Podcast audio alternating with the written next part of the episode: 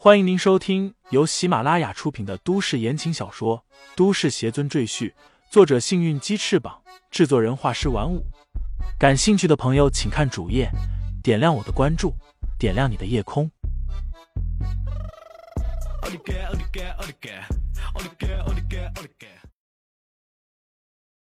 第九十章，人心旧路。刘鑫从怀里拿出支票簿，鄙夷的问道：“你想要多少？说吧。”李杰文顿时咧开嘴，呵呵笑道：“不多不多，一千万。”刘鑫的动作顿了顿，他忽然一笑，说道：“李杰文，你可真敢要啊！不怕撑破肚皮吗？”李杰文一脸贪婪的说道。这个世道不就是撑死胆大的，饿死胆小的吗？您说是不是？一千万金额太大，刘鑫不能做主。他看向李成坤：“钱我可以给你，但你的信息必须对我有用，否则我会把钱都拿回来。”李成坤点燃香烟，冷冷的对李杰文说道。李杰文忙点头说道：“您放心。”我知道李承前住在什么地方，只要您给我钱，我马上把他家的位置告诉您。李成坤打了一个响指，刘鑫低头写好支票丢给李杰文，后者脸上都笑开花了，感恩戴德的接过来，看见数字没错，放在嘴边用力的亲了一口，哈哈一笑，将李承前住在青龙郡别墅的事情说了出来。青龙郡。刘鑫锁起眉头，他哪来的钱？而且，你说杜景峰那个老东西也和他在一起？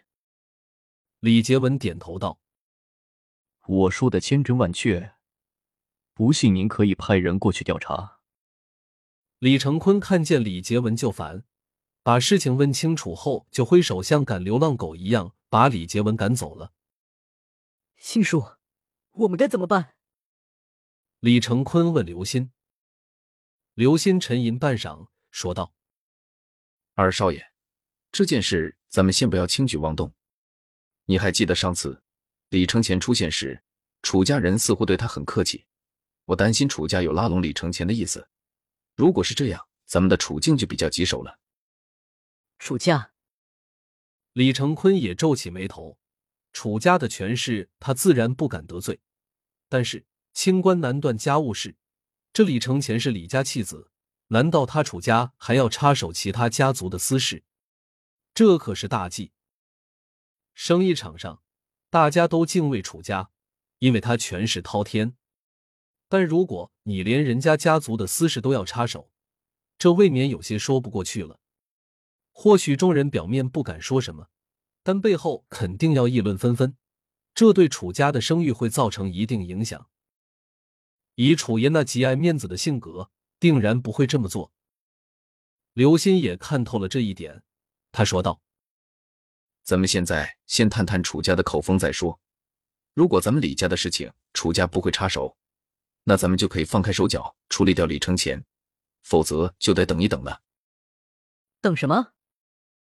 李成坤好奇的问。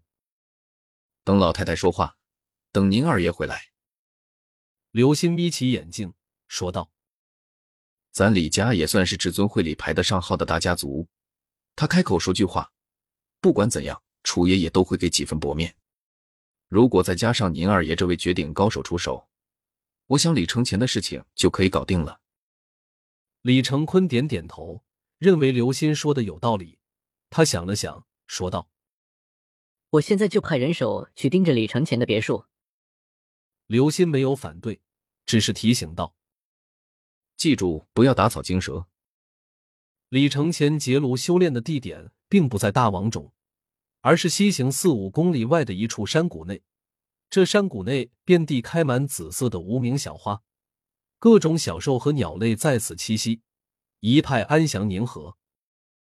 王源按照李承前的指示，在山谷内一处高台上支好了帐篷，又在一旁架锅生火，烹饪食物。王源心里这个苦啊！他本是养尊处优的有钱人，平时都是别人伺候他，现在却轮到他伺候别人。不仅如此，帐篷只有一顶，李承前住，他不能住。食物有限，李承前先吃，剩下的才轮到他吃。他也想过逃走，但看到悬在自己头顶的飞剑，他立马打消了念头。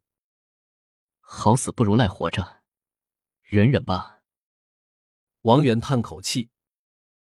李承前除了修炼之外，还在这片原始森林里寻找珍稀药材。几天下来，他倒是找到很多，不过都是人参、灵芝之类的普通药材，年份虽然够久远。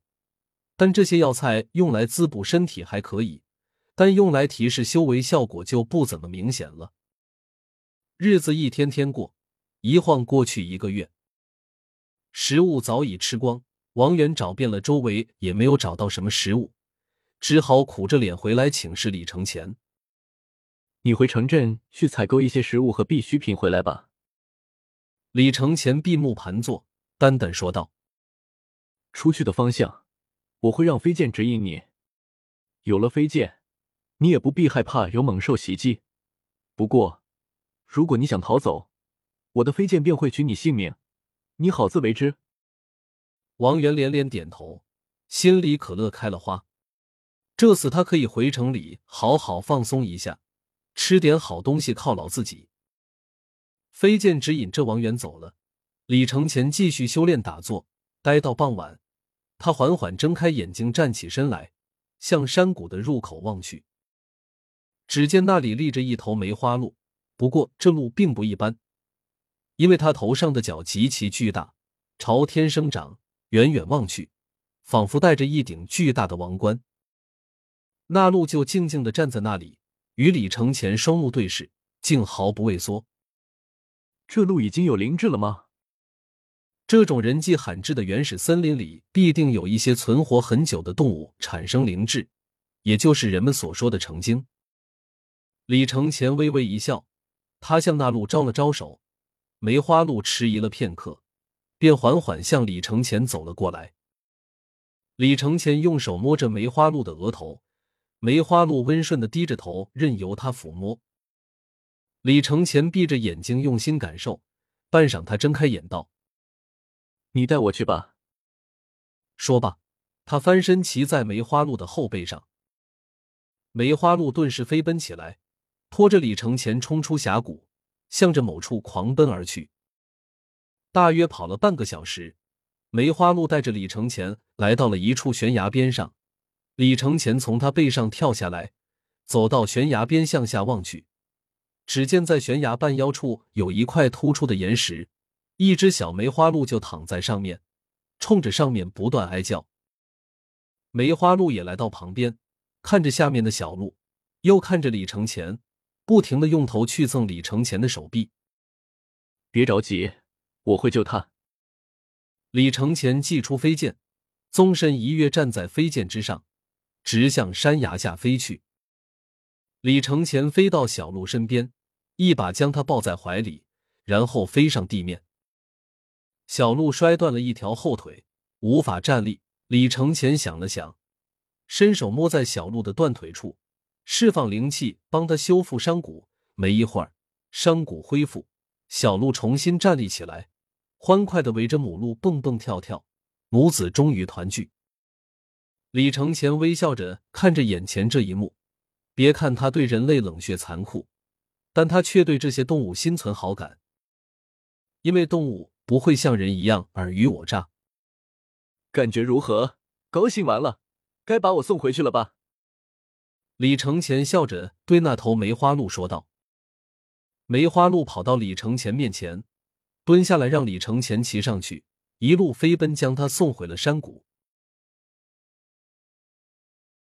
听众朋友们，本集已播讲完毕，欢迎订阅专辑，投喂月票支持我。你的微醺夜晚。有我的下集陪伴。